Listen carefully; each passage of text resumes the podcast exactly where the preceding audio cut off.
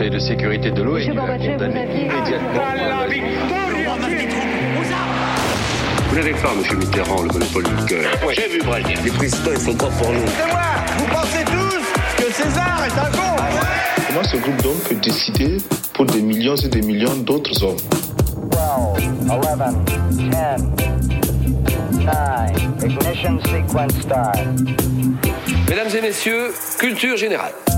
Bonjour, bonjour, bonjour, bonjour et bienvenue dans Culture 2000. Euh, bonjour tout le monde, euh, bonjour Yohan, euh, toujours Bonjour, poste. Greg, bonjour. Euh, Léa, t'es revenue Oui, salut, Ça trop fait content. plaisir de te revoir. Et aujourd'hui on a un petit nouveau, Manuel. Bonjour Manuel. Salut Bonjour Hello. petit nouveau. Ah, t'es stagiaire, Ah, vous attention. êtes hein. trop sympa. Ouais. Euh, Manuel, t'as été choisi parce qu'on avait besoin de contrebalancer l'accent espagnol de Jean-Baptiste et ça tombe bien parce que t'es colombien, c'est ça? Un peu. Un peu. pas que, pas que. Pas que, c'est ça. Alors un peu colombien mais pas médecin, c'est dommage parce qu'aujourd'hui dans Culture 2000, on va vous raconter l'histoire de la médecine. Alors on va pas passer en revue toutes les maladies et leurs remèdes, mais on va essayer de comprendre euh, comment la médecine a évolué sur le long temps. Euh, donc non, euh, vous ne sortirez pas médecin de cet épisode. Tant pis, tant pis pour vous, tant pis pour nous. Alors on enregistre un an après le début de la pandémie, ça c'est triste. On s'est dit que parler de médecine, ça serait un moyen de décompresser, de se détendre peut-être. Ah bah non ça fait du bien, ouais. non, mais on vous assure que ça va pas être anxiogène comme épisode promis. Juré, euh, qu'est-ce que ça vous évoque la médecine? Je vais commencer par toi, Manu. Écoute, moi, ça m'a rappelé le médecin que j'ai vu quand j'étais petit. Pendant des années, c'était toujours le même. Et il avait un tableau dans, dans, dans son cabinet avec un enfant de la rue qui se faisait soigner par le médecin en question, qui s'était fait peindre lui-même. Ah, Et euh, voilà, et du coup, pendant des années, quand j'étais petit, je voyais ça tous les matins. C'était génial. Ça commence très bien, c'est une très bonne. Est-ce que toi tu te représentais comme l'enfant de la rue face à lui ou pas? Ça me, ça me rendait juste triste, en fait. Je sais pas pourquoi, mais euh, Ça me donne envie de le rencontrer, ce monsieur. Léa, Euh, moi, ça, mort, me hein. fait, ça me fait penser au boulot. ça me fait penser Parce au boulot oui, puisque maintenant je travaille dans le. Voilà, je suis infirmière. Et, euh, C'est et pas vrai, mais- hein, pour non, ceux qui je suis. Non, non, je, mais je travaille dans le milieu de la santé maintenant, donc euh, voilà. C'est Bref. c'est un, un travail de plus finalement pour moi d'être là avec vous ce soir. Du coup, c'est cool qu'on enregistre un dimanche, quoi. T'es contente Johan, euh, bah, Moi, ça m'évoque quelqu'un autour de la table, Greg, et je me demande bien qui. Quelqu'un qui a Mm. l'impression d'être tout le temps malade. Mais qui ça pourrait Et grâce à qui j'ai découvert que l'hypochondrie, ça existait vraiment et ça pouvait prendre des formes très graves. Hein, Greg? Je vois pas de quoi tu parles. Euh, je vais éluder tout ça hein, tout de suite extrait sonore. Voilà. Je pense qu'il est urgent d'interdire totalement l'usage du portable sur le terrain. On est responsables les uns des autres, Maëva, c'est comme ça ici. L'enfant et Patrice sont électrosensibles, c'est à nous de les protéger. Et même avec les protections, j'ai encore mal à la tête. Tu vois? Donc, est-ce qu'il y a consensus? Oui, d'accord avec toi, Tout le monde Merci Maëva. Alors moi je vous trouve un tout petit peu dur avec elle parce que cette génération ils ont grandi avec les portables. Et alors De toute façon, c'est pas la peine de s'exciter. C'est les seuls, il n'y a plus personne sur Twitter. Ceux qui restent, ils font que parler de pain de mie. Pain de mie, ça me fait chier, tu vois. Pain de mie chimique, pain de mie chimique. Putain, en plus, regarde comment ils écrivent pain de mie. Ils font même plus d'efforts d'orthographe sur Twitter. Mais Victor déteste Twitter. Euh, faux, j'ai des C'est Twitter. clair que c'est chimique, euh, le pain de mie, mais dans ce cas-là, on mange plus rien. Alors, Attends. euh, Pandémie. Pardon? C'est pas pain de mie? C'est pandémie. C'est une putain de pandémie. Pas vrai. Elle est débile toi en fait. Une pandémie, Elle est débile, elle est débile Alors, un film que j'adore, que j'ai vu 15 fois. 15 fois, je l'ai vu. J'exagère pas. Moi, je découvre ce soir. du coup, euh, Eh ben, je vous le conseille. Oui. Euh, petite question d'introduction, rapidement, pour parler de, de la médecine. Euh, C'est quoi la médecine déjà? Est-ce qu'on peut avoir une définition, euh, s'il vous plaît? Oui, bien sûr, c'est tellement gentiment demandé. Euh, la médecine, Voilà, c'est c'est une pratique, mais c'est aussi une science qui témoigne de l'organisation du corps humain, ce qu'il y a à l'in- à l'intérieur hein, Ouais. notamment, et qui cherche aussi à préserver la santé. Donc il y a tout l'aspect euh, prévention et puis ensuite traitement des maladies. D'accord. Euh, je vous passe les questions. C'est où, c'est quand, c'est un peu toujours, c'est un peu partout. Euh, Ça, on va voir ça pendant Oui. l'épisode. Pourquoi est-ce qu'on a décidé de vous parler de la médecine? Pourquoi est-ce que c'est intéressant de parler de la médecine, euh, Johan? Bah, parce que je vais quand même être obligé de répondre à ce à quoi tu veux pas répondre, mais en fait, c'est un peu euh, constitutif des sociétés humaines, c'est-à-dire que c'est ça existe depuis que le monde est monde, j'ai envie de dire. Et euh, bah, en fait, ça, c'est ce qui montre la manière dont les sociétés euh, s'intéressent à la condition humaine, à la conception de la vie et de la mort, donc c'est Mm. pas rien. Et puis, ça renseigne du coup bah, sur les croyances, sur les modes d'organisation, sur la connaissance du monde avec la science. Bref, ça dit beaucoup de choses de, de l'évolution des Et le sociétés. fait quoi. de ne pas avoir envie d'avoir bobo. On est donc Voilà. parti pour quatre chapitres organisés de manière chronologique, s'il vous plaît. On va commencer aussi loin qu'on peut dans le grand 1. Avant Jésus, les médecins sont déjà là. Alors pas de blouse blanche euh, à la préhistoire, euh, non monsieur dame, mais par contre on a des plantes déjà. Ben oui, on a des plantes et en fait, euh, l'homme est finalement un animal comme les autres et assez euh, naturellement et de façon pragmatique. Il trouve des plantes autour de lui et puis il les mange. Il trouve que ça le soigne, c'est super, Ou par pas, hein. exemple, ou pas. ça peut Ouais, aussi le tuer. Tu dis comme les animaux, mon chat il prend de l'herbe à chat, il est tout le temps malade. hein, mais- Il est un peu excité. Mais typiquement, en fait, euh, on utilise déjà la, la phytothérapie de manière naturelle. Et puis, euh, au néolithique. Donc, phytothérapie, pardon, c'est ça, hein, c'est l'utilisation des plantes pour ceux qui parlent pas couramment latin. Quoi C'est pas le cas À des fins médicinales. Et puis euh, au, au néolithique, donc on est à euh, moins euh, 4000 ans euh, avant Jésus-Christ, euh, les, les chasseurs-cueilleurs, eux, euh, s'installent à ce moment-là dans le croissant fertile et ils ont leurs premières petites habitations. Et euh, en fait, les fouilles archéologiques qui ont été faites sur ces sites-là nous montrent que euh, les, en fait, ils sont pas vraiment malades, ils ont surtout des blessures qui sont dues à, à des accidents ou bien euh, à des combats. Et euh, par contre, il y a petite anecdote, euh, cette momie qu'on découvre euh, qui a vécu, un monsieur qui s'appelle Otzi, voilà, Ouais. un monsieur qui a vécu en, en 2600 avant Jésus-Christ, qui est mort avec dans sa main des, des champignons euh, vermifuges qui étaient destinés à le soigner. C'était trop tard déjà, non? Bah, c'était fini. lui, c'est pas dans le croissant fertile, c'est euh, Hibernatus. Je sais pas si vous avez déjà vu le Oui, film. oui, c'est. Oh, vrai. En fait, c'était une momification euh, naturelle. Et effectivement, on a, on a retrouvé ces champignons sur lui, donc qui montre qu'on avait déjà des connaissances effectivement des, Exact. des, des vertus médicinales des plantes. Quoi. Tout à fait. Bah, Et on utilisait aussi la pénicilline, qui est un antibiotique naturel pour soigner les abcès. Ah bah, donc, il y avait parfois des malades. Quand il y avait un malade, en général, on le dégageait au, euh, du groupe des malades parce qu'il traînait la patte et ralentissait le, le- le groupe euh, qui sont, euh, qui sont nomades à l'époque. Mais au bout d'un moment, les humains se sédentarisent, on l'a dit, et ils font pousser des trucs. Qu'est-ce que ça entraîne? En fait, euh, à partir du moment où les gens commencent à se sédentariser, on va avoir euh, en même temps la révolution agricole. Ouais. Et euh, du coup, tout à coup, ça veut dire euh, des animaux, des vaches, euh, bah, bref, des animaux, des bouses, Des cochons. des gèves, des bactéries et aussi euh, des céréales avariées. Donc tout ça, ça, favorise la circulation euh, de microbes, de bactéries, de maladies. Et en plus, euh, à partir du moment où on s'installe dans ces, nouvelles, euh, né- ces nouveaux rassemblements humains, euh, on peut plus partir et du coup les malades on est bien On obligé de se les sur- coltiner voilà, Ouais, voilà. c'est un peu c'est un On peu problématique mais euh, mais, mais, euh, on doit la traiter euh. Donc c'est la galère à l'agriculture.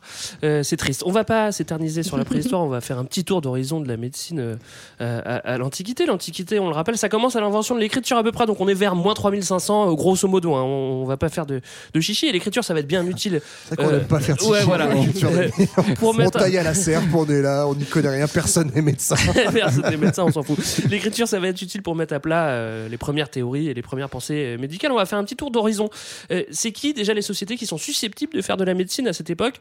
C'est pas tout le monde. De qui vous voulez parler? Alors, en fait, euh, susceptible un peu tout le monde, si. Par contre, celle dont on a des traces, effectivement, c'est les sociétés de l'écrit, puisqu'il y avait beaucoup de savoir-faire qui se transmettait à l'oral. Donc ça, bah, on va pas vous en parler.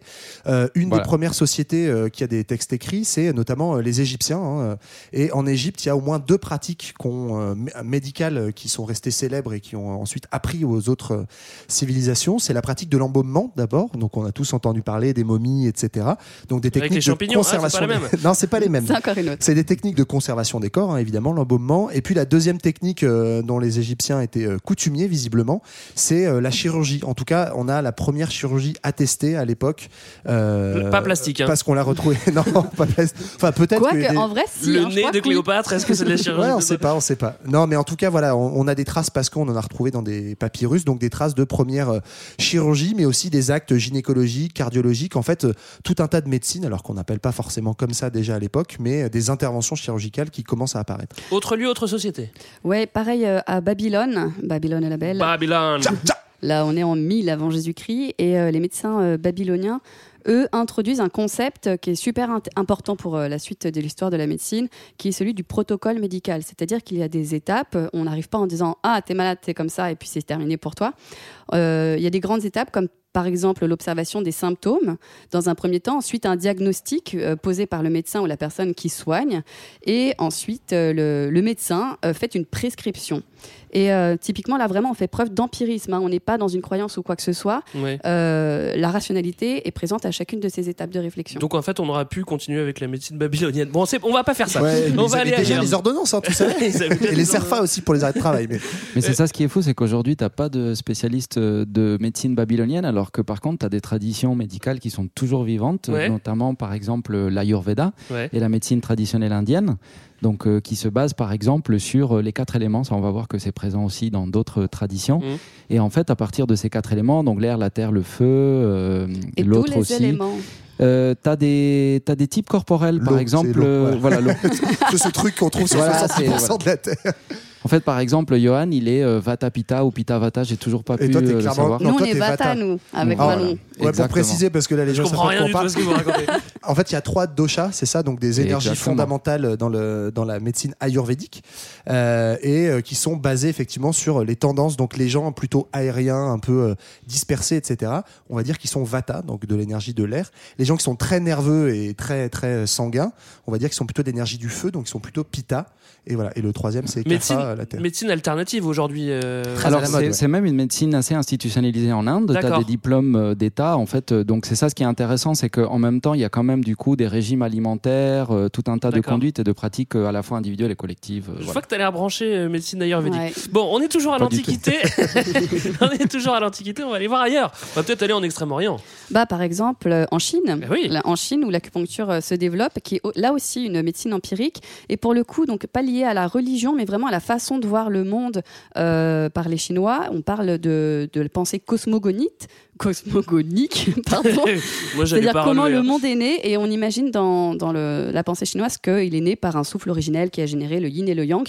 Donc typiquement, on est aussi encore là dans une histoire d'équilibre. Il s'agit de trouver l'équilibre au niveau personnel, mais aussi au niveau global. Il y a un, un équilibre de société, donc on pense la médecine aussi comme la préservation de la communauté. D'accord. Et, et le truc euh, connu de la médecine C'est chinoise qui est, Beaucoup voilà, piqué. Hein. qui est- c'est moi qui m'a traumatisé enfant, j'aurais pu raconter ça comme anecdote parce que Ah mon ouais. père s'est formé à l'acupuncture. T'as préféré m'humilier, c'est ça Mais j'ai préféré parler de.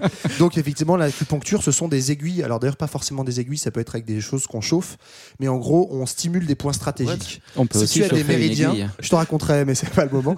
Bref, on stimule des points stratégiques qui sont censés influer sur le cours des énergies et donc réguler la douleur, le système digestif, le système nerveux, Ouais. etc.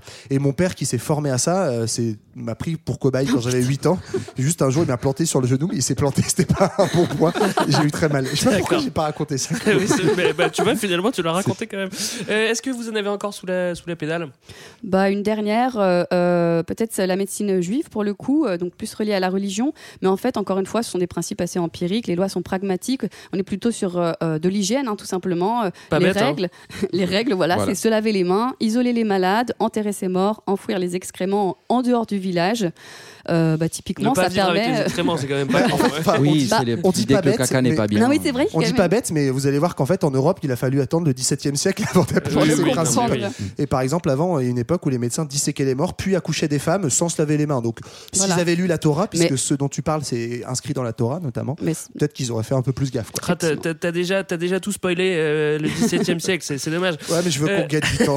Ce qui est bien aussi qu'on va revoir après, c'est que de toute façon, on va toujours reprocher aux juifs, euh, justement, euh, même quand ils tombent pas malades, euh, Bah oui, c'est un peu de leur faute en fait, Ouais. c'est suspect. En fait, c'est On va voir euh, tout ça. Léa, tu m'as carrément écrit une transition dans les notes, donc je vais pas me gêner, je vais l'utiliser. Dans la suite de l'épisode, on va laisser de côté ces traditions, toujours bien vivantes et qui croisent même les nôtres aujourd'hui, pour se concentrer sur le développement de la médecine en Occident. voilà. Jolie transition. J'ai rajouté quelque chose quand même. On part donc en- pour la Grèce antique. Où on a d'ailleurs une grosse émulation de la pensée et des recherches scientifiques. Est-ce que ce serait pas le moment de parler d'Hippocrate? D'ailleurs, ça sonne à tout le monde, Hippocrate. hein, tout le monde connaît. hein. On connaît de, de, de, par nom, le serment, le serment d'Hippocrate. Exactement. Alors, Hippocrate, euh, c'est euh, un peu ce genre de personne qui a une vie euh, toute faite, enfin toute prête, parce que en gros, il a, il est né. euh, euh, l'année de sa naissance, moins 460 avant Jésus-Christ, c'est l'année de euh, la grande peste, une des premières euh, grandes épidémies euh, en Europe. Pas de chance. En Grèce. Et en tout cas, il est, voilà, il est très traumatisé. Il va s'intéresser très tôt, du coup, à toutes ces questions euh, médicinales. Et il va développer une théorie qu'on va retrouver euh, tout au long, euh, enfin, pendant une bonne partie de l'émission, la théorie des humeurs. Ouais. Et donc là, c'est un peu comme euh, donc dans l'Ayurveda, mais pas Ouais, exactement ça- la même ça chose. ressemble quand même, hein. Ça ressemble Ouais. un petit peu. Après, le traitement, il est quand même un petit peu plus bourrin. Qu'est-ce que c'est que donc bon. c'est cette théorie des humeurs? C'est quoi les humeurs? C'est genre Ben, t'es pas bien, t'es Donc grosso t'es modo, heureux, t'es pas heureux. c'est pareil. Tu as les quatre éléments, on les a déjà cités. Qui, et il y a aussi quatre qualités chaud froid, sec ou humide. Et donc en fonction de ces quatre éléments eau, feu, air et terre et de ces quatre euh, qualités, eh bien il y a des humeurs en fait. Et le but de la médecine, c'est de trouver un équilibre entre ces quatre éléments pour pouvoir avoir une humeur équilibrée. C'est d'ailleurs de là que viennent encore chez nous les expressions une saute d'humeur ou avoir une humeur noire, Ouais. etc. Être Et mélancolique. donc, voilà. Et donc, euh, il y a quatre grands types d'humeur. Donc, on est plutôt sanguin si on est chaud et humide, flegmatique si on est froid et humide, on est bilieux si on est chaud et sec, ça c'est pour toi, Greg, et, et on est mélancolique si on est froid et sec. Non, moi je suis flegmatique.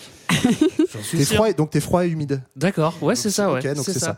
Ça, ça, ça, ça, ça, c'est beaucoup moins utilisé. Il y a pas de, il y a pas de, on l'a plus trop la, Ben, Non, la- mais, la- la médecine. mais on l'a utilisé pendant très longtemps et en fait donc tous les traitements sont faits pour rétablir cet équilibre donc euh, plus ou moins de chaleur ou de froid plus ou moins d'humidité ou de sec Et les traitements Donc- sont formidables. Bah, le traitement de base, c'est aussi quand même la nutrition, hein, comme plein de Oui. médecines, comme la médecine ayurvédique. Et puis surtout l'évacuation. voilà, euh, il faut surtout évacuer, c'est ça. Donc évacuer, ça peut être par euh, bah, des vomissements, hein, ça c'est. la- Et puis sinon par des saignées. Donc ça, c'est vraiment un truc qu'on va faire très longtemps. C'est grosso modo, euh, on te scarifie pour que tu saignes, et c'est censé éliminer des mauvaises humeurs. Ça marche pas très bien et c'est un peu dangereux. Là, on est- j'ai l'impression qu'on est un peu parti pour 15 siècles de théorie des humeurs, en fait. hein. C'est ça. Euh, Ouais, ouais, grosso modo, c'est ça. souvent. On est, on est, on n'est pas bien parti. Alors, il crée une école quand même, euh, euh, notre ami Hippocrate. Oui, il crée une école et en fait, il a beaucoup de jeunes médecins avec lui. Et d'ailleurs, lui, il n'a rien écrit. C'est tous ces jeunes médecins avec qui il bossait qui ont écrit pour lui. Ouais. Euh, et écrire. Notamment le serment d'Hippocrate, euh, le C'est fameux ça le monde qui de la est- recherche. qui est euh, le, le serment. Alors aujourd'hui, on, ne jure plus par Apollon, hein, euh, mais on, on- qui est le Pourtant, serment, pardon, très beau. Ouais, pas mal.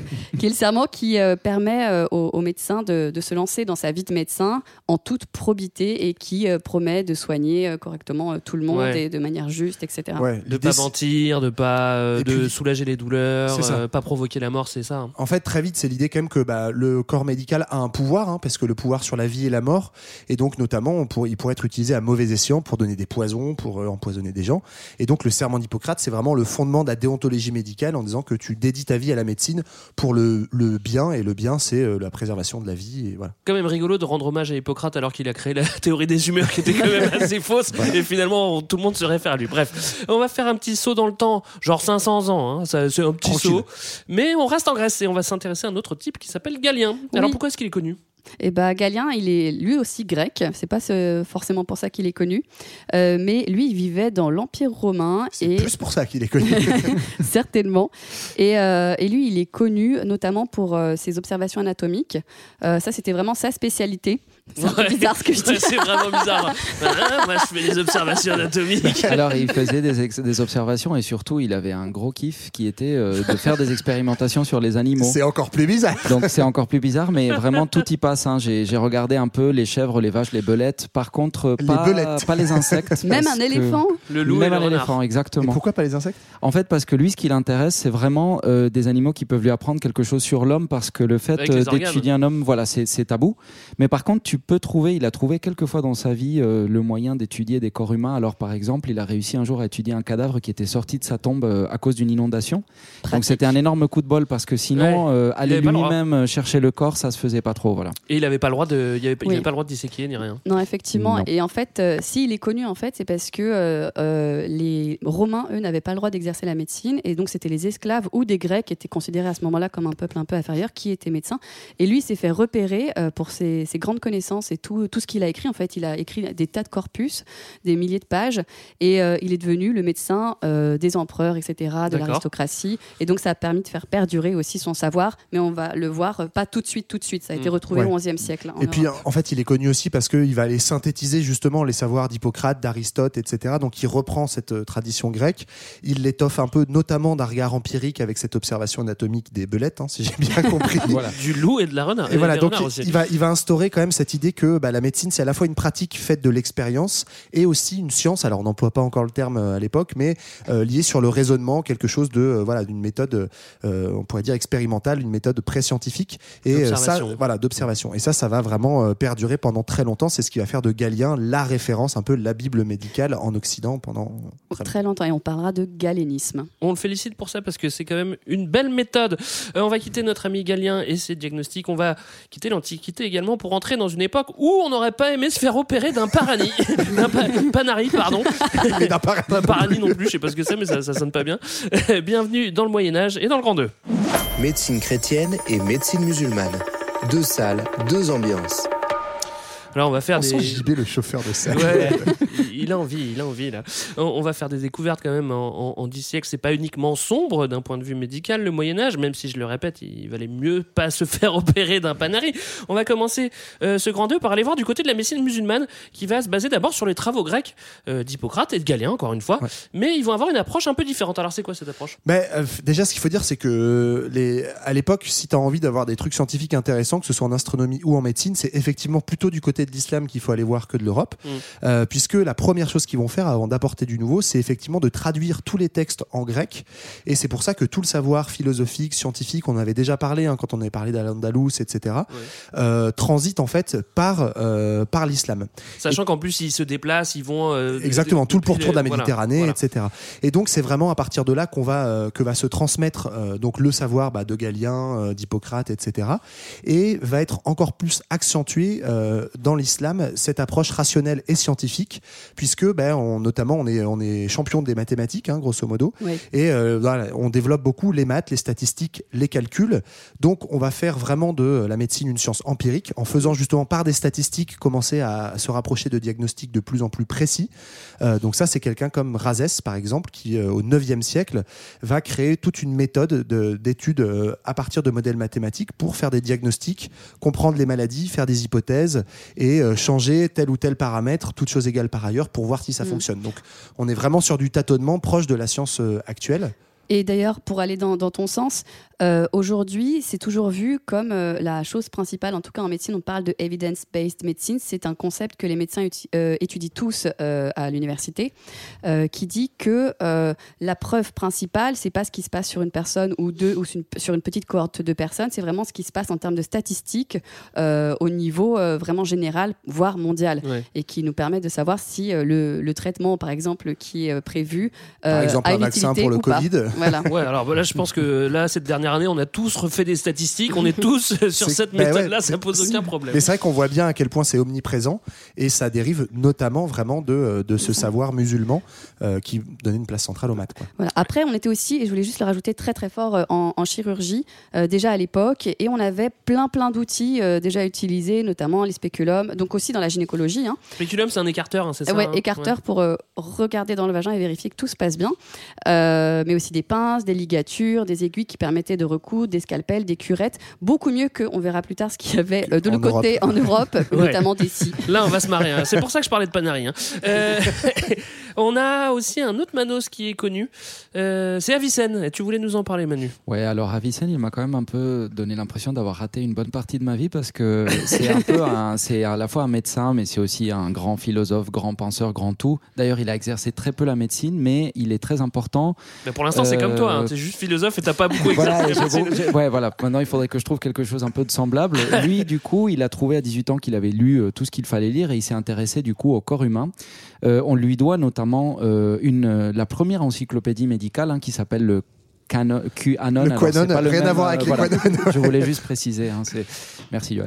Parce que oui. Et du coup, euh, il a également écrit un petit livre un peu condensé euh, de, de toutes ses expériences et ses conseils. Et en fait, c'est en vers. J'ai découvert ça. Alors, j'ai pas vraiment, je peux pas vraiment vous lire. ça. Ah, en verre. Ah, les- ah oui, les voilà. verses. Il te donne des conseils, quoi. D'accord. Lave-toi Mais le surtout, en fait, euh, il a quand même découvert beaucoup de choses. Euh, euh, il a vraiment fait euh, un travail énorme de systématisation de l'expérimentation, de quantification des maladies. Euh, il a compris aussi, avant beaucoup de gens, euh, euh, le caractère contagieux des maladies. Ouais. Et donc là, il est vraiment en avance euh, par rapport à ce qui se faisait en Europe, par exemple.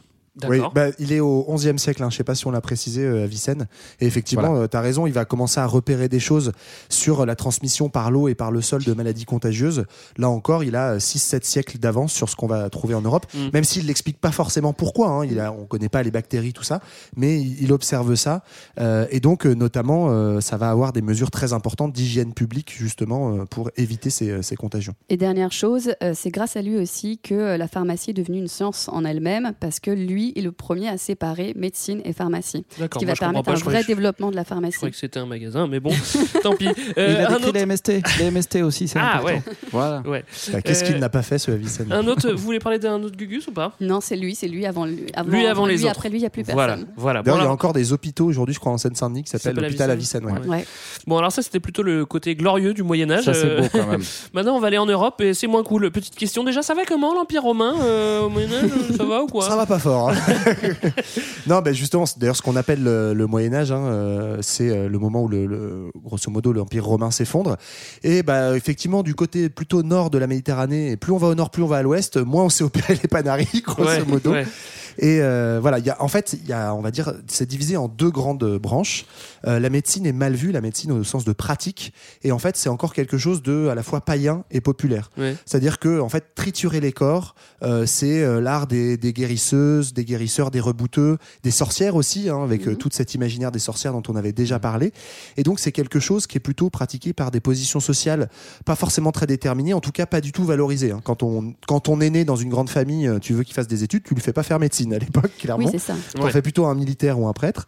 Euh, voilà. c'est un peu des gens suspects quand même. Exactement, c'est des gens suspects. Et ça, il y a un truc qui est très intéressant, moi, qui m'a fait marrer, c'est que euh, ça s'explique notamment parce que au XIIe siècle, l'Église au Concile de Tours va statuer sur le fait que euh, il est interdit pour euh, le, le, les- le clergé et pour les gens de savoir de toucher les corps et de Mhm. toucher le sang. En fait, on va euh, l'Église décrète qu'elle est le sang, que tout ce qui est de l'ordre du sang et du corps est impur, et donc on interdit euh, au corps euh, médical de l'Église, c'est-à-dire en fait aux sachants, aux, aux savants, Mhm. on leur interdit de toucher les corps. Et donc qui c'est qui va faire la chirurgie C'est les barbiers. donc Ouais. tu vas voir ton coiffeur et tu lui dis excuse-moi j'ai une tumeur, tu veux pas me l'enlever? Bah c'est lui qui s'en occupe quoi. Oui, c'est les stars du Moyen-Âge, hein. c'est les barbiers. Et à l'époque, ils faisaient pas que tailler des barbes pour hipsters. Ils s'étaient vite trouvé un deuxième métier pour arrondir les fins de mois. Pourquoi? Bah, Parce qu'ils ont des lames en fait, donc, euh, donc ils travaillent avec. euh, ils coupent. Ça aurait pu être les soldats, hein, ou les mecs avec les épées, ça aurait été pire. Donc là, c'est les barbiers. Mais d'ailleurs, et c'est intéressant que ce soit eux, c'est parce qu'en fait, euh, les barbiers sont pas des gros bouchers hein, comme on pouvait, euh, comme, on, comme on peut l'imaginer. En fait, on allait Non, vraiment voir le chirurgien ou le barbier en der- au dernier moment quand on pouvait vraiment plus rien faire d'autre. Ouais. Et ils essayaient vraiment de faire le, le plus simple possible, le plus rapidement possible. Donc il fallait être le plus rapide possible. Et, euh, et en fait, ils savaient quand même opérer pas mal de choses, même si effectivement, ils n'avaient pas du super matos. Bah du coup, ouais, ils, ils étaient un peu obligés de se spécialiser, mais euh, ça montre bien en fait que euh, la chirurgie ou le l'art de, de manipuler les corps, c'est quelque chose en fait d'artisanal. On va avoir des artisans pour faire ça, et pas du tout un truc de savoir, euh, de savoir Ouais. théorique quoi. Ouais, faut pas avoir peur non plus, parce que entre couper des poils et couper des abcès, c'est pas la même limonade. hein, Bah. Exactement. Oh, tu sais. Ouais. Toi, Greg, je sens que tu serais pas allé voir le barbier. non, moi, bah, je sais pas, ouais, non, je sais pas. Ouais, avec un bon coup de gnôle. J'imagine qu'à l'époque, on- tu buvais un bon coup de gnôle avant d'aller chez le barbier, quand Ah, même. ça, c'est sûr. Euh, deux salles, deux ambiances après les barbiers euh, sanguinaires. Ah oui, je les, je les balance. On a les moines savants. Alors, quelque chose me dit qu'il va y avoir un peu plus de religion là-dedans. Est-ce que je me trompe Euh, Alors oui, effectivement. Alors le problème par contre pour les moines savants, c'est que du coup le corps c'est sacré, hein, c'est Dieu qui l'a créé quand même, et Ouais. du coup dès le début il y a cette idée que c'est quelque chose qu'on ne va pas toucher, et du coup qui n'est pas, qui n'a pas vocation à être euh, Très fouillé. guéri d'une certaine manière par Ouais. des moyens physiques, parce que de toute façon si tu tombes malade, généralement c'est parce que tu as Ton péché. âme, ouais. Voilà, c'est plutôt un problème euh, de conscience hein, euh, que tu devrais explorer. Et euh, donc, euh, on n'est pas du tout euh, du, à niveau religieux sur une prise en charge des malades. Euh, pour des questions de santé publique, hein. c'est juste parce que les pauvres, en fait, les pauvres et les malades sont un peu associés en ce sens-là. Ouais. Euh, ils sont, voilà, il y a, y a- il y a pas vraiment cette idée qu'il faut guérir, et on s'intéresse plutôt à des choses qui sont très utiles hein, pour guérir les malades, les influences astrales notamment. Ouais, Euh, Qui voilà, marche très bien, oui. la destinée. d'accord. Mais ça continue de marcher, ça, on n'en ah. parle pas assez. oui, oui, oui, Léa, pourra, pas assez. Léa pourra vous en parler. Si vous êtes malade, vous appelez Léa. vous Le doute plane hein, dans cet épisode. Hein. Est-ce que vraiment, est-ce que vraiment Non mais au-delà, alors c'est vrai qu'il y a ce côté, euh, on pourrait dire aujourd'hui ésotérique ou en tout cas très très spirituel. Effectivement, tu, Tu as dit, Manu, mérité très, ton très religieux. Oh, ouais, il y a encore des gens qui pensent ça hein, malheureusement, mais Ouais. j'en- connais personnellement.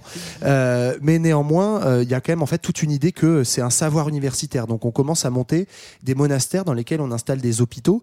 Alors les hôpitaux, c'est surtout des des endroits où on isole les malades. Ouais, c'est des mouroirs, Voilà. quoi. hein. C'est un peu des C'est là où on mouroirs. met les pauvres. Oui, mais si c'est dans un hein, monastère, du coup, il y a de l'agneau, parce que si c'est des, des Il y a de l'agneau et il y a Dieu, donc ça c'est quand Oui, même pas t'as la possibilité de rédemption qui est toujours là. hein. Voilà. Bon, mais non, bah, mais en va. gros, retenez qu'à cette époque-là, les moines, en fait, ont un savoir théorique de la médecine, donc ils étudient, alors qu'à l'inverse, bah, tout ce qui est de l'ordre de la pratique du corps médical, bah, c'est euh, les barbiers ou des professions euh, plus, enfin, moins propres, moins nobles et moins religieuses. J'ai le droit à une mini anecdote Mais sur les bien moines. sûr, on est là pour ça.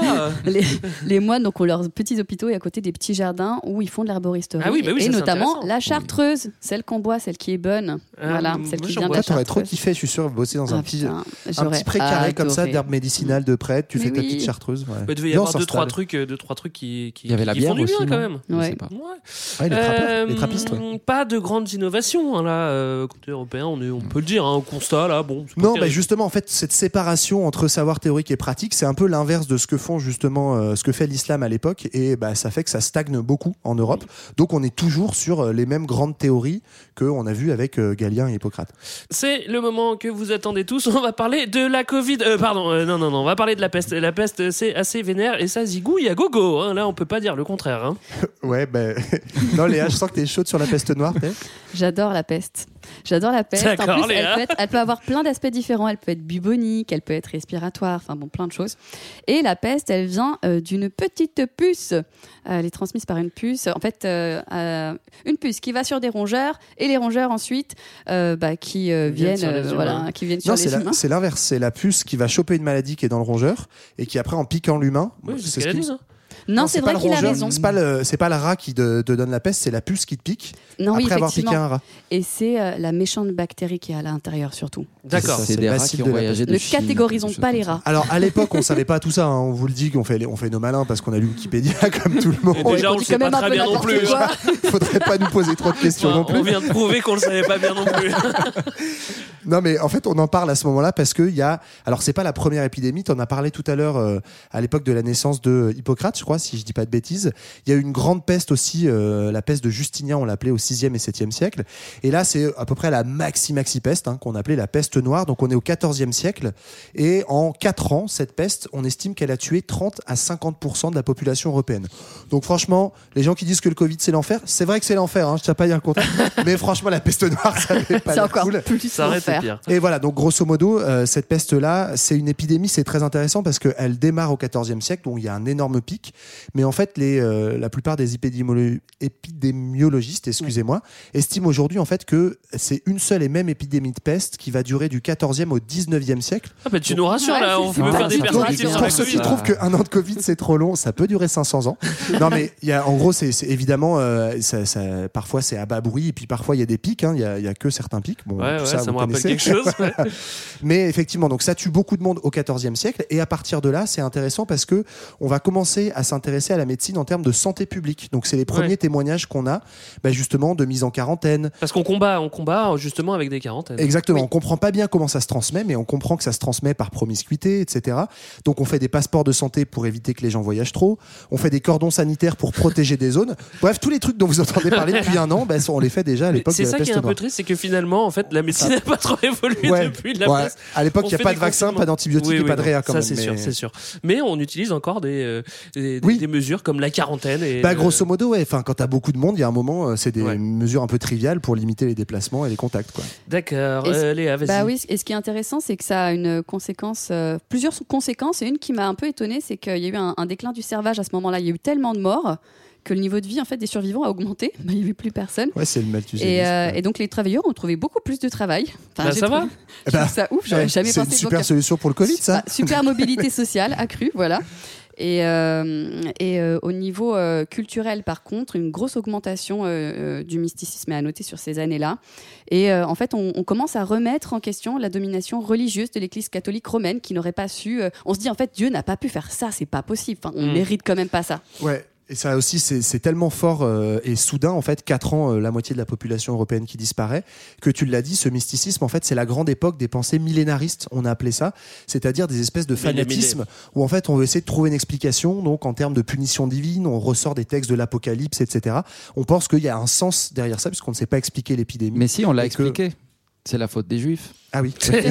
en fait, à l'époque aussi, généralement, vu que euh, pour euh, les mêmes raisons qu'on a évoquées tout à l'heure, ils ont tendance à être un peu plus soigneux sur les questions euh, euh, sanitaires, hein, tout court, euh, ils tombent moins malades et donc ils sont souvent accusés euh, d'être à l'origine de ce type euh, de d'épidémie. Et du coup c'est à un moment donné euh, c'est à ce moment-là donné, euh, donné pardon que se développent les pogroms euh, D'accord. Ouais, et- partout en Europe Et euh, petite euh, anecdote aussi, mais c'était les seuls euh, qui ne rejetaient pas en fait les chiens et les chats, et les chiens et les chats étant ce qui court après les rats, et donc ce qui permet de, Ça, c'est très de malin, mettre ça. fin à la, à la peste. euh, bah voilà. Voilà, voilà pour la peste. Maintenant, il vous faut tous des chiens et des chats. Ça va peut-être faire fuir la Covid. Euh, on va faire une petite pause musicale à présent. Oui, bah, j'avais envie d'un truc très rigolo hein, pour la pause musicale, mais comme on a un hypochondriaque level 12 à peu près autour de la table, j'ai préféré dans une ambiance placée sous le signe de l'angoisse du cancer. Voilà. Donc euh, si vous ne l'avez jamais vu, je vous invite quand même à regarder le clip de ce qu'on va entendre. Aussi sombre que sublime, c'est Stromae, Cancer. Mais oui, on se connaît bien. T'as même voulu te faire ma mère. Hein? T'as commencé par ses seins. Et puis du poumon à mon père, tu t'en souviens?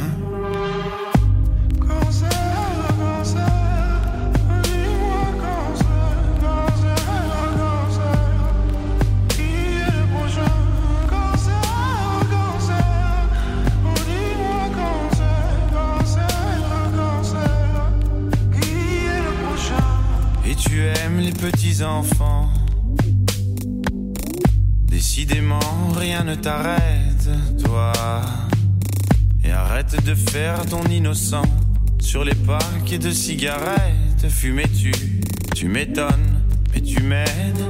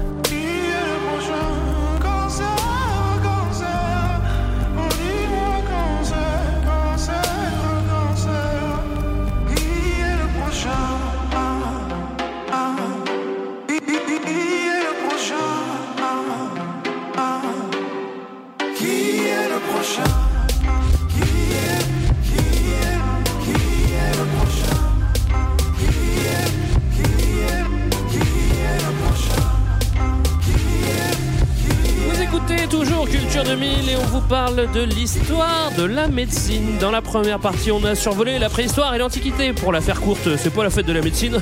on comprend pas comment marche le corps. On... On n'a pas de médicaments miracles, on n'est pas des experts en chirurgie, bref, c'est pas terrible, terrible. Même s'il y a des avancées, bien évidemment. Mais on commence à avoir un protocole de diagnostic et quelques hôpitaux qui se créent, même si c'est toujours pas la fête. On va continuer notre histoire de la médecine en espérant que les siècles suivants nous sauvent de nos douleurs. Et pour ça, on va partir à la Renaissance pour le Grand 3.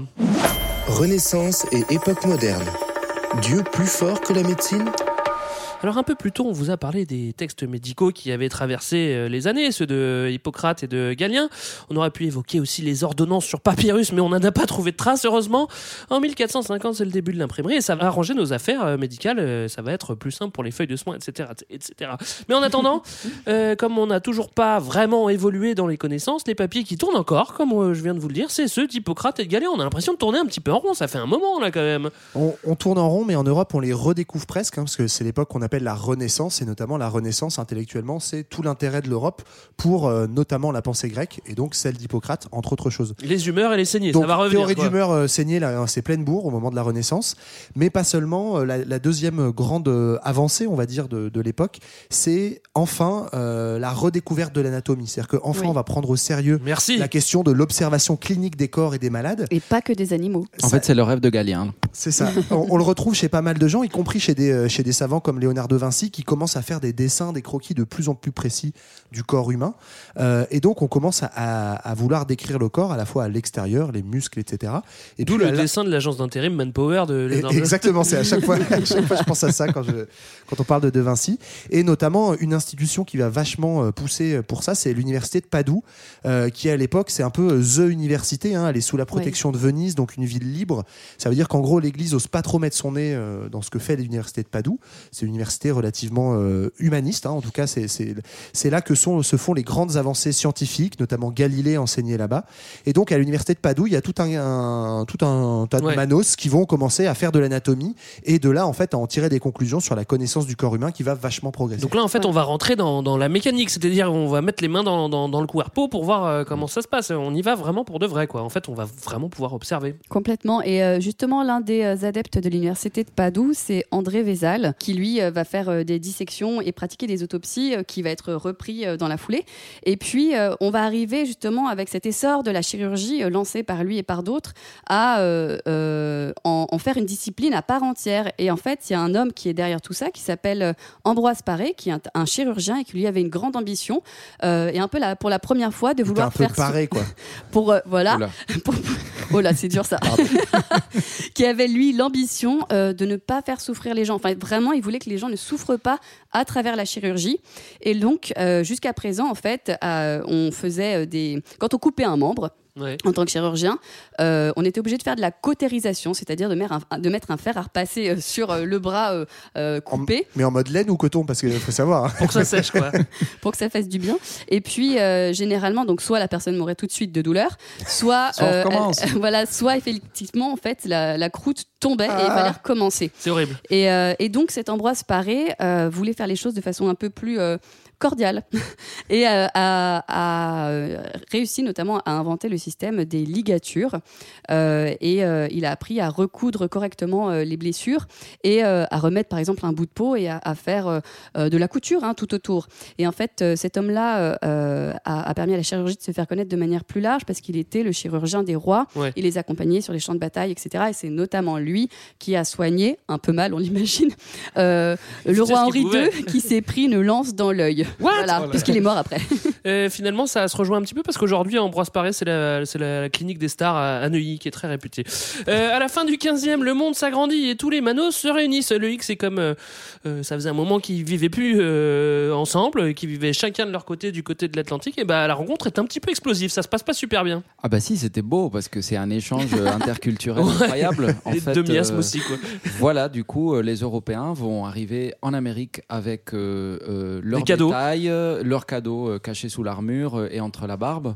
Et du coup, tout ce qui est euh, tuberculose, lèpre, rougeole, variole, tout ça, euh, ça n'existait pas en Amérique et du coup, ça va circuler euh, très rapidement.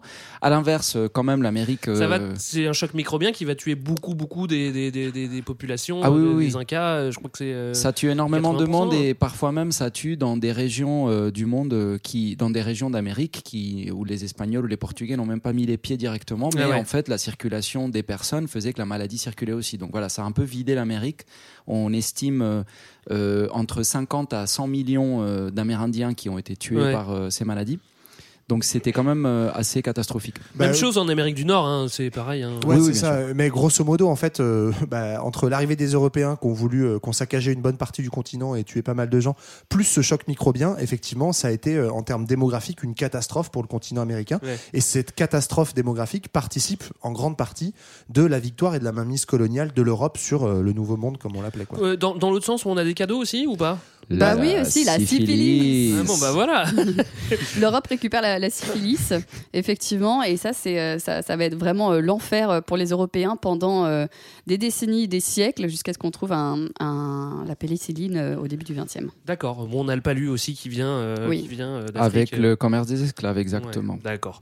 Des réjouissances. Hein. Bah, palu, chacun palu sa qui a merde, encore hein. une, une- une- une épidémie qui, enfin, qui, qui continue. tue on encore dit énormément. épidémie pour le palu ou pas? Je, je veux pas dire de bêtises. Je sais pas, personne n'est compétent. Ok, Bon, c'est on pas n'a qu'à grave. Dire oui. Je crois que c'est ce qu'on appelle une euh, maladie endémique, Ouais, ouais, Ah, donc, euh, qui oui. revient de temps en temps. qui tue encore beaucoup. Oui. Voilà. Euh, on arrive au 17e et là, on va accélérer un petit peu notre histoire avec des grandes découvertes médicales. Enfin, on peut commencer par la circulation sanguine. Bravo, on peut se demander comment on a fait pour passer à côté. C'est vrai que quand tu coupes un bras, pff, ça fait un jet, logiquement. Ils auraient dû voir ça dans les, dans les batailles, quoi. Tu vois, Greg, tu manquais à l'époque. T'aurais- Mais Au oui. Moyen-Âge, t'aurais vraiment On aurait peut-être dû sauvé plein de m'inventer au. Moyen-Âge. Non, non, non, non. Ouais, c'est un mec qui s'appelle William Harvey notamment qui découvre en fait ce phénomène de la circulation sanguine pour comprendre en fait la, la révolution que, que ça apporte. C'est que ça remet en cause l'ensemble du dogme humoral, hein, c'est-à-dire de cette théorie des humeurs euh, qui venait d'Hippocrate. Enfin. Et donc tous ces principes-là, où en fait euh, il a, alors c'est marrant parce qu'il va le démontrer d'abord de manière euh, vraiment quantitative. Donc là encore, c'est le, le- les maths qui, qui sauvent entre guillemets la médecine ou qui lui permettent de faire des, des sauts. Euh, en fait, il va calculer le- la quantité de sang éjecté ou pompé par le cœur en fonction de la taille du cœur, et il va voir que ça correspond à un nombre de litres de sang qui est beaucoup plus grand que la quantité de sang qu'on a dans le corps. Donc, en fait, il va prouver comme ça que, euh, en fait, c'est le même sang, c'est le même sang qui simplement circule et sort du cœur puis revient.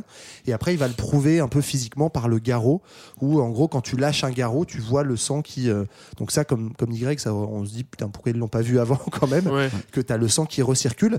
Mais en fait, c'est Sachant euh, que les barbiers faisaient des garrots aussi pour, pour euh, faire une demi-anesthésie, comme Ouais, quand c'est des fourmis dans les bras, quoi. Ouais. Mais assez tardivement, hein, c'était pas Ouais. vraiment fait en fait. Euh, Ah ça ouais, date plutôt de la Renaissance, ouais. Ah bon.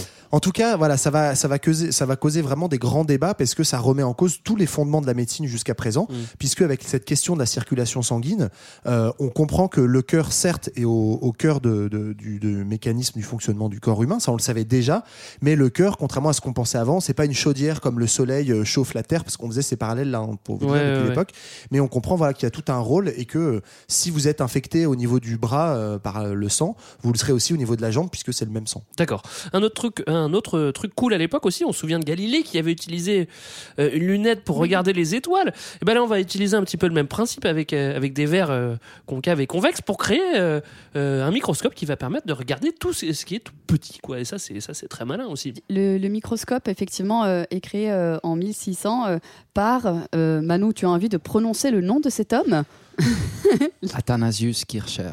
Allez, il faut qu'on s'en souvienne de si- ce nom. ouais. Mais moi aussi, je l'aurais prononcé peut-être sûrement moins bien. Moi, je trouve que c'est très bien ce qui était fait. Qui était pour le coup euh, un espèce de, euh, une espèce pardon, de Léonard de Vinci, euh, un jésuite euh, allemand et mi-italien, un savant pluridisciplinaire, quelqu'un d'a- d'assez euh, incroyable. On en visualise termes- bien maintenant. Là, Il avait un On très bel visualise. accent. qui, euh, qui est un peu à l'ancienne et donc qui faisait autant des maths que de la physique, de, de l'astronomie. Il avait une barbe aussi. Et il avait une barbe. Et, euh, lui a observé avec euh, ce microscope le sang des malades de la peste.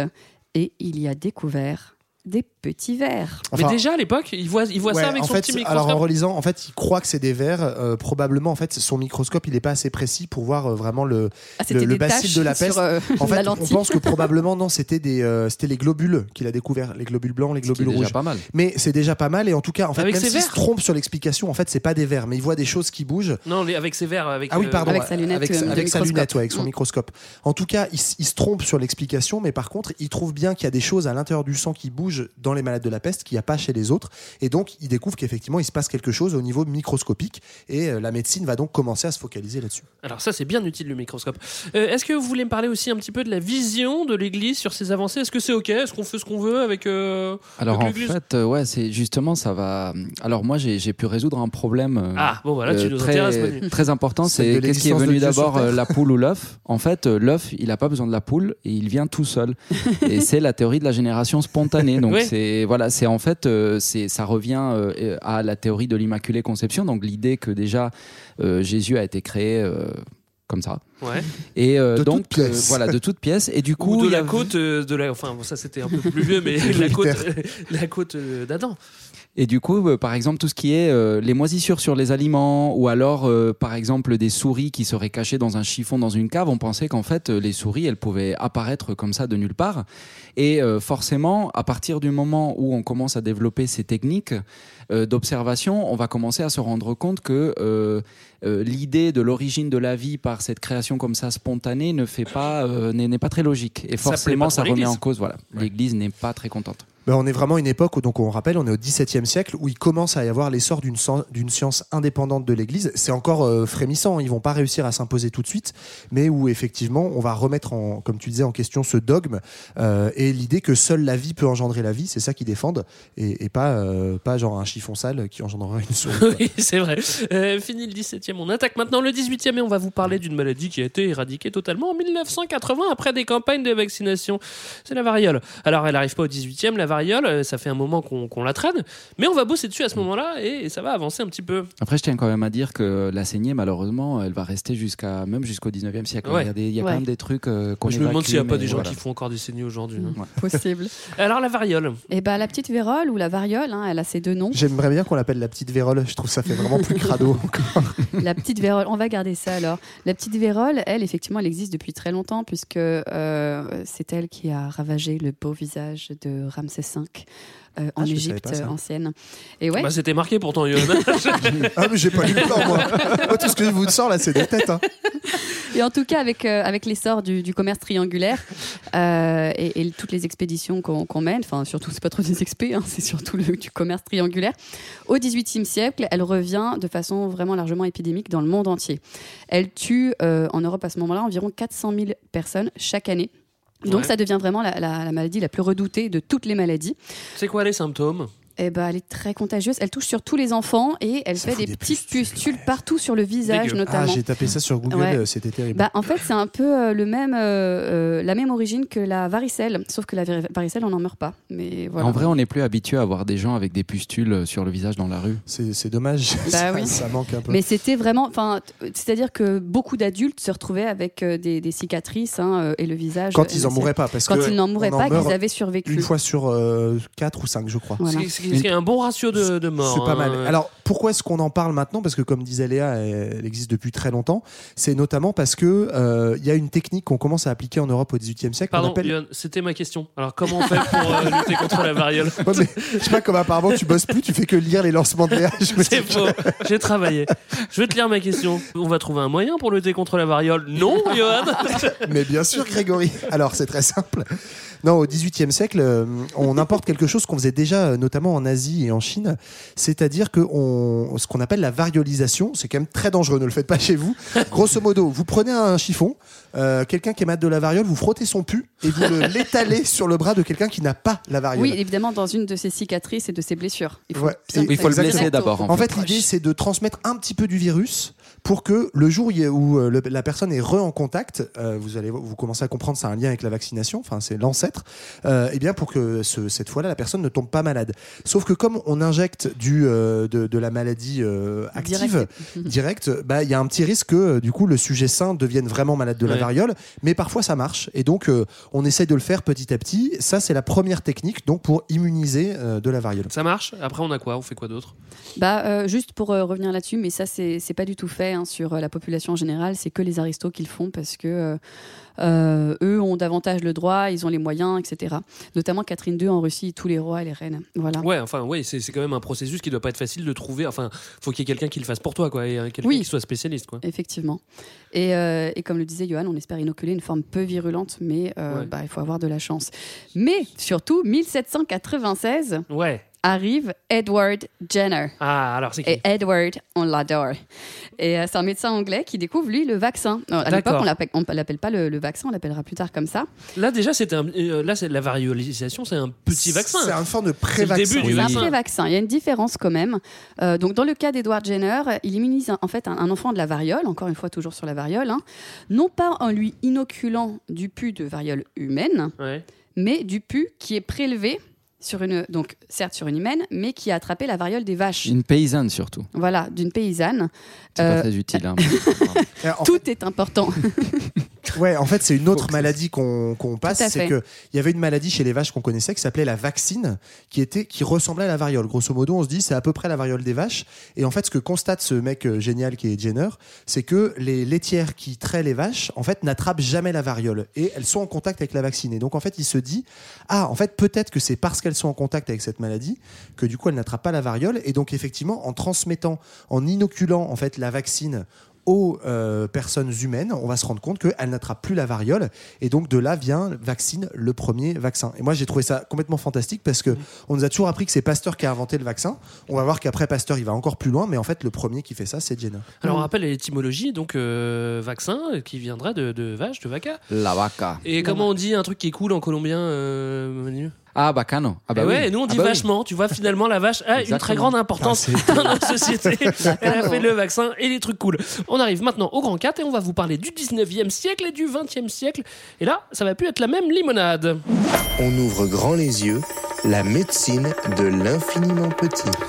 Infiniment petit. Alors au-delà de la révolution industrielle, parce qu'on va parler du 19e, des changements de société et tout ce qui rime avec, la science se développe évidemment et prend de plus en plus euh, d'importance, ce qui est valable pour la médecine aussi. Et on a donc des courants de pensée euh, qui mettent la science au cœur de tout. On en parle souvent à Culture 2000, on a Oui. quoi? On va le faire rapidou. Hein. Le positivisme, hein, je vous le dis, on en parle tout le temps. Ouais, c'est un peu l'autre. On a le point euh, Deuxième Guerre mondiale, la culture 2000, et le Ouais. point positivisme. Ouais. Souvent, ça revient.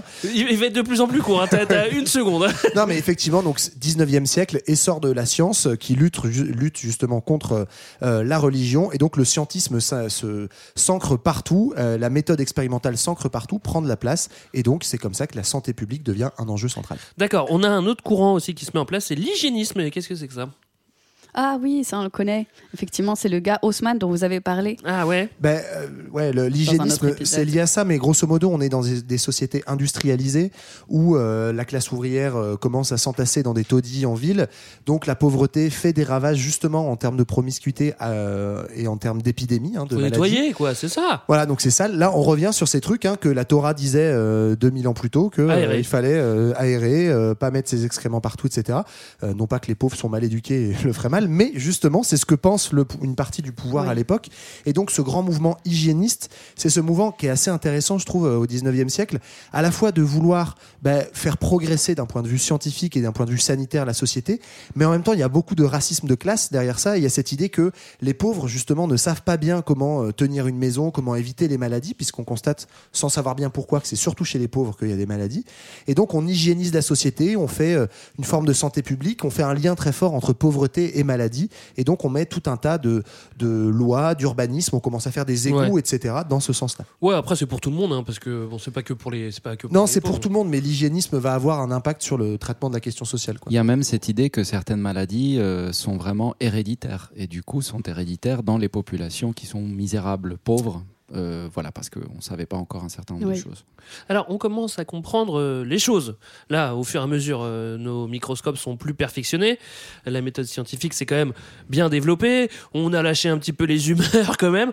Et maintenant, on va pouvoir traquer les microbes et identifier l'origine des maladies avec tous ces outils. Alors ça, c'est une bonne nouvelle. Et euh, c'est peut-être le moment de parler de, de- de choléra, Manu. Oui, et alors déjà, euh, ce que ça va permettre de faire, c'est d'évacuer euh, une théorie qui était très importante, euh, surtout dans la première moitié du 19e siècle, qui était celle des miasmes. Ouais. En fait, euh, avant de découvrir les microbes, on pensait que les maladies, elles circulaient plutôt en fait euh, par euh, le- les mauvaises odeurs.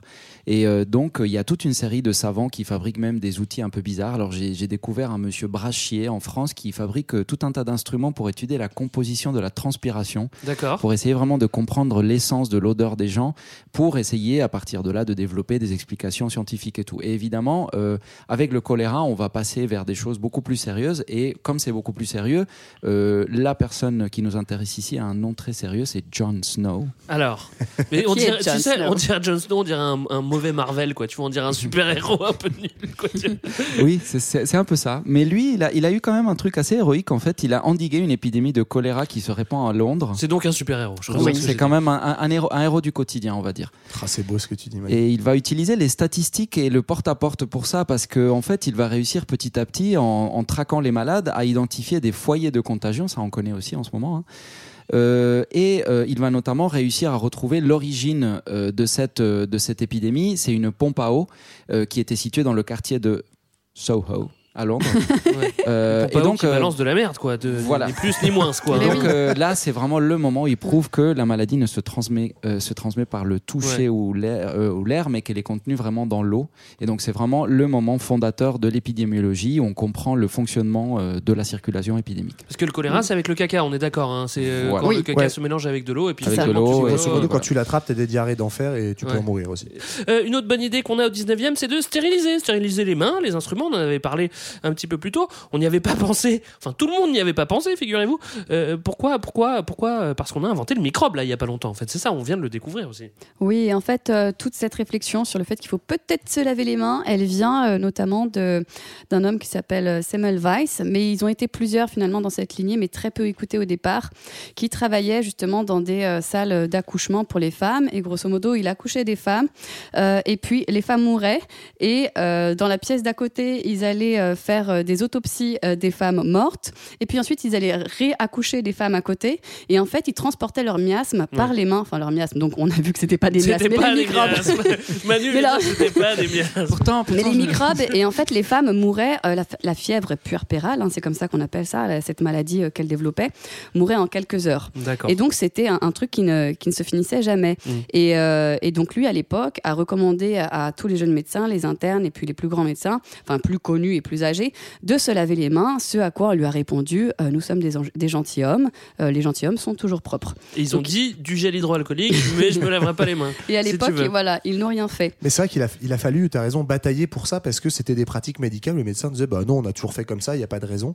Et euh, effectivement, là, cette question de l'hygiène, là, pour le coup, euh, de se laver les mains, elle était Parce que ça veut dire que les médecins tuent en fait. Accepter ça, il y avait aussi Bah oui. l'idée qu'ils seraient responsables Bah, bien de la sûr, bien circulation sûr. des Oui, et maladies. puis aussi, c'est aussi un peu accuser un- quelqu'un comme, comme étant sale, en fait, et ce qu'il qui, Ouais. devait pas accepter. qui était pas je- trop je fou, pas. Mais en tout cas, Oui, en tout c'est cas, vrai. c'est vrai que Greg, tu parlais de l'invention, en tout cas la découverte euh, du ce qu'on appelait le microbe. En fait, microbe, c'est le nom générique pour parler des micro des micro-organismes, c'est-à-dire des bactéries et puis euh, progressivement après des virus. Euh, mais effectivement, c'est quelqu'un qui s'appelle Koch, donc qui est un médecin prussien, qui va, euh, grâce justement à- au perfectionnant. Je crois qu'on dit coq. Coq, oui, Ah oui, coq. on dit coq Ouais, Ah. comme Ah oui, bah oui, parce que c'est le bacille de, de coq, excusez-moi. Euh, parce que c'est lui qui va découvrir le, le bacille notamment euh, de la peste, euh, de la tuberculose, du choléra. Ouais. Bref, en fait, grâce à- au perfectionnement des outils, de, aux outils microscopiques, il va effectivement mettre euh, enfin pour la première fois le doigt. Alors on comprend pas encore bien d'où ils viennent et comment les, comment les éradiquer, mais euh, il voit l'existence de ce qu'on appelle les microbes, donc des micro-organismes Mm. comme ça qui sont responsables de la maladie. Énorme progrès. Énorme progrès. C'est le moment de parler de Pasteur, parce que là, ça fait un moment qu'on l'attend, hein, euh, quand même. On va juste dire quand même pour lui faire honneur que c'est, je pense, je pense qu'il s'appelle Michel, Michel Cédillo, on va dire qu'il s'appelle Michel, qui est le chirurgien qui invente le mot microbe. Quand Ah, même, c'est pas pour Pasteur. désigner, euh, non, le, le mot c'est vraiment Cédillo hein, qui, qui l'invente. Mais à partir de là, effectivement, euh, là où on va passer à des choses beaucoup plus sérieuses, c'est grâce euh, notamment aux travaux de Pasteur et de son copain Claude Bernard. Hmm. Euh, donc c'est un peu les deux grands-pères de la, de la méthode scientifique qui intègrent vraiment la science des micro-organismes dans la médecine. Euh, donc là, ça va vraiment euh, finir, euh, en finir complètement avec cette théorie de la génération spontanée dont on a parlé tout à l'heure. Ouais. Euh, la pasteurisation qu'on connaît tous. Hein, euh, Euh, ouais, enfin, moi, on moi, je veux espère. bien qu'on me le rappelle. Hein. Hein Ben, en fait, grosso modo, ouais, c'est marrant parce que euh, Pasteur, c'est pas du tout un médecin. euh, et au départ, il Ah bon étudie en Mais fait. comme C'est un chimiste. En fait, au début, il, Oui, il oui, oui, est chimiste et il étudie la bouffe. En fait, il étudie Ouais. le principe de fermentation de la bière, du pinard et du fromage. Donc, c'est un mec plutôt cool, grosso Ah modo. bah ça oui. Et effectivement, par ça, il, il- c'est pour ça que Manu disait que il remet en question le, le- la question de la génération spontanée. le, le fromage ne se génère pas tout seul. Voilà, quoi. il découvre qu'en fait c'est des micro-organismes qu'on appelle les levures qui en fait vivant sans oxygène créent des réactions chimiques notamment avec les sucres et en fait euh, font euh, devenir euh, le raisin en vin, euh, le houblon en bière, etc. Et euh, grâce à ça en fait il va découvrir qu'on peut lutter contre le développement de ces micro-organismes par la pasteurisation. Concrètement, si tu chauffes des aliments et donc il va faire ça pour le vin notamment Mhm. entre 62 et 88 degrés selon les aliments, et ben en fait tu tues la plupart des bactéries qui se développent euh, toutes seules et du coup tu préserves les aliments plus longtemps. Bah, Donc c'est ça, ça, la c'est pas con, pasteurisation. quand même, hein. Voilà. Autre chose qu'il fait aussi, c'est euh, le vaccin. On y revient rapidement. Euh, lui, donc, euh, arrive à comprendre que euh, c'est en utilisant des souches moins virulentes, donc qu'on a laissé à l'air libre, et notamment grâce à son euh, commis chimiste, je sais pas comment on en appelle, son assistant. euh, Commis, qui- c'est bien aussi, c'est plus humiliant. Commis chimiste, Ah, je suis désolée, pardon. Mais en gros, euh, il avait son assistant euh, qui, devait s'occuper normalement de, de, de- d'in- d'inoculer un, euh, des, enfin, du- un virus pardon, à des poules. Et, euh, et lui était parti, euh, pasteur, faire autre chose à ce moment-là. Et puis, Il son, quoi son assistant. Léa, je- Léa, tu te perds. et donc, euh, son assistant a oublié de faire ce qu'il devait faire. Et il est revenu trois jours plus tard en disant euh, Mince, ou une semaine plus tard, en disant Mince, euh, j'ai oublié de faire ça. Donc, je vais maintenant inoculer euh, le vaccin à la, à, à la poule. Non, en fait, je dis n'importe quoi. Si, si, si, non, mais c'était ça. Non, mais tiens-toi, Léa, Exactement t'es- ça, J'y suis, j'y suis. Bah, tous ensemble, l'affaire, tous Léa. ensemble. Et là, il se rend compte qu'en fait, les poules ne tombent pas malades. Oh, Et c'est tout simplement parce que euh, il avait laissé euh, les souches à l'air libre, donc à l'oxygène, et qui avaient perdu de leur virulence. Et donc, en les inoculant plus tard et en réinoculant le, le virus vraiment à fond, bien du ras là, euh, du ben, Marguerite, qu'est-ce qu'elle fait? Que finalement, ça permettait aux, aux poules euh, d'être euh, vaccinées et d'aller bien aller et Ouais. tout et allait c'est comme bien ça dans que le la meilleur des mondes. population de poules a Dieu, cette augmenté dans le monde. Si, mais en fait, la, la différence avec le, le Gugus dont vous a parlé un siècle plus tôt, c'est que ce que fait Pasteur qui est révolutionnaire, c'est que c'est le même euh, virus qui va transmettre ensuite, donc là d'abord c'est avec les poules, mais après il va le faire chez un humain, donc chez un enfant pour la rage. Qui est mort. Il prend un vrai, euh, un vrai virus Non, de la rage, encore actif, et simplement il le laisse à l'air libre pour que ce virus s'atténue.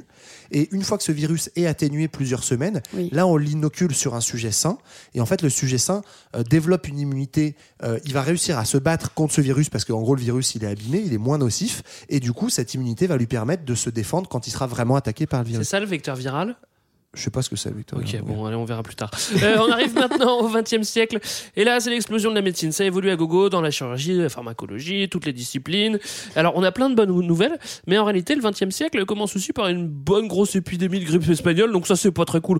J'imagine que vous en avez parlé, vous vous êtes renseigné sur la, sur la grippe espagnole. Ça fait quand même 50 millions de morts. Bon, euh, voilà, C'est pas c'était- dégueu, hein. C'était une petite grippette. Bon, ça part mal, mais en 1928, en revanche, on invente les antibiotiques. Expliquez-moi un petit peu, s'il vous plaît. Alors, c'est encore un assistant. C'est des euh, poules. Et là, en fait, c'est pas des poules, c'est des belettes. non, en gros, c'est- mais c'est pareil, c'est toujours euh, un peu la même histoire. C'est des mecs qui font des recherches et c'est avec un hasard, en même temps que la recherche va être détournée. Donc là, c'est Alexander Fleming, qui est euh, américain, si je dis pas de bêtises. je Anglais. crois. Anglais.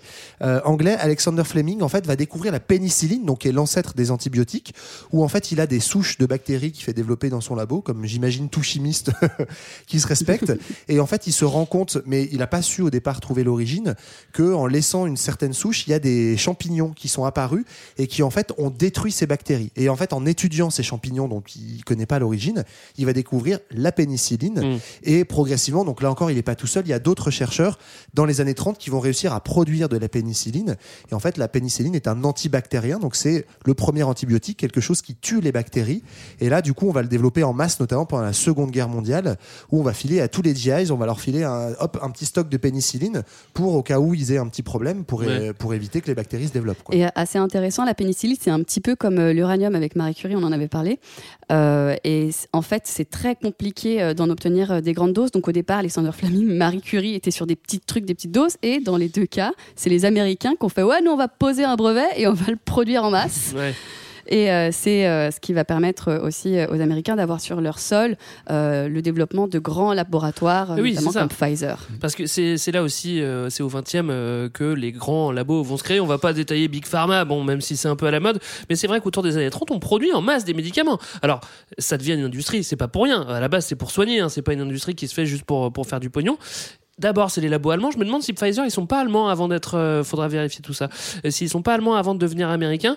Les Allemands euh, dans Bah les si, années sont 30. allemands, ouais, Pfizer, ouais. Les Allemands dans, dans les années 30 sont très réputés. C'est il y a IG Farben qui, qui est connu euh, avec les nazis, etc. Les Suisses aussi viennent tous les pays industrialisés. Et en tout cas, c'est le début d'une économie, euh, une économie qui soigne, mais qui est grosse, quoi.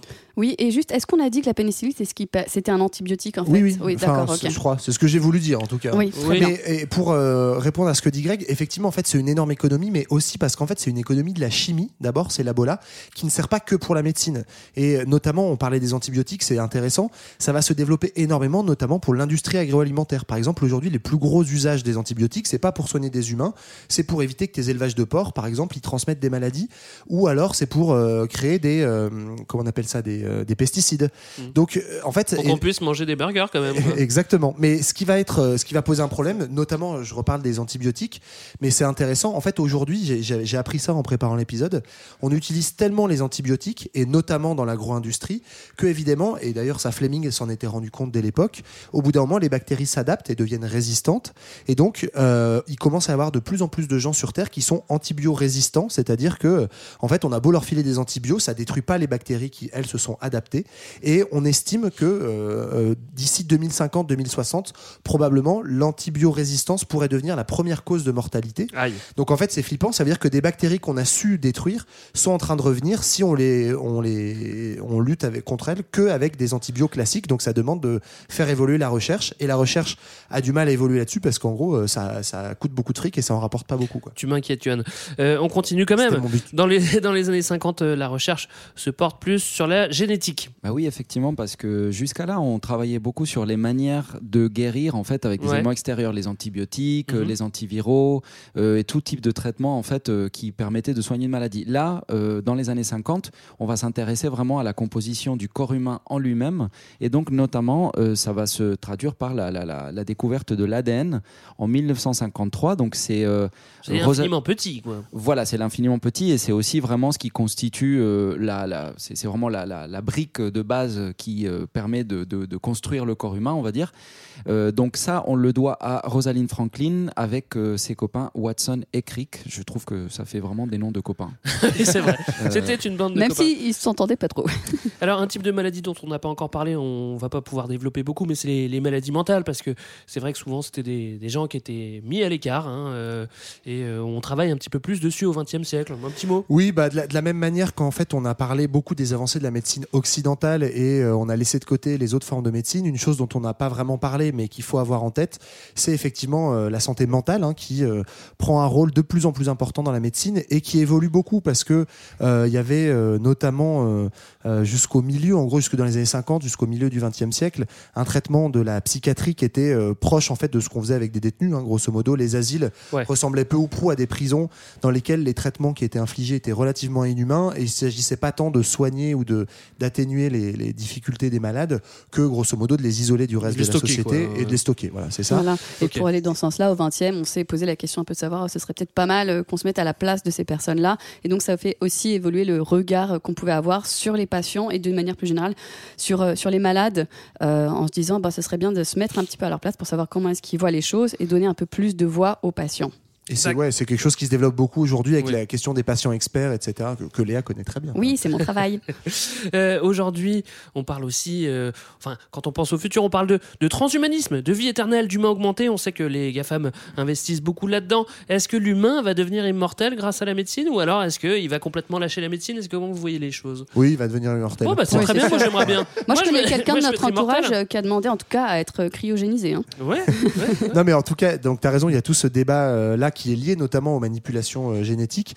Il y a aussi la question de la surmédicalisation hein, qui euh, revient beaucoup dans les inquiétudes, les critiques qui sont faites aujourd'hui. On est passé d'un moment où la science, euh, on- vous rappelez-vous, hein, était battue en brèche par la religion. Là, c'est vraiment l'inverse, en tout cas dans le monde occidental.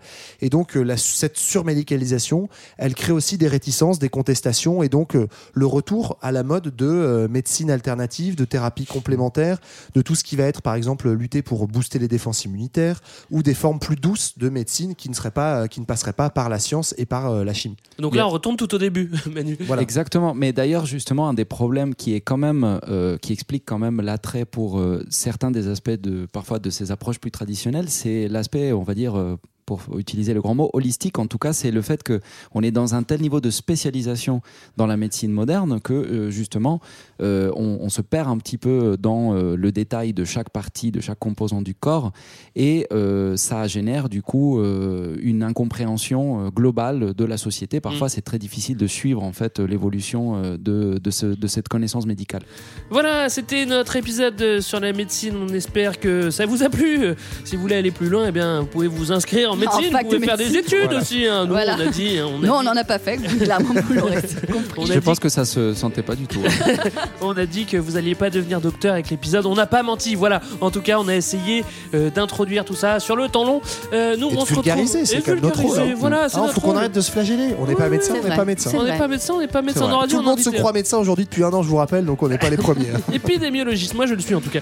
Euh, nous on se retrouve euh, dans deux semaines pour parler euh, d'autres choses. En tout cas, on n'aura pas parlé Covid. C'est vrai, on l'a cité quand même.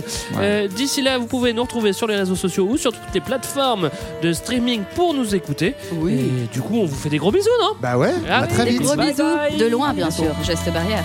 Eh oui.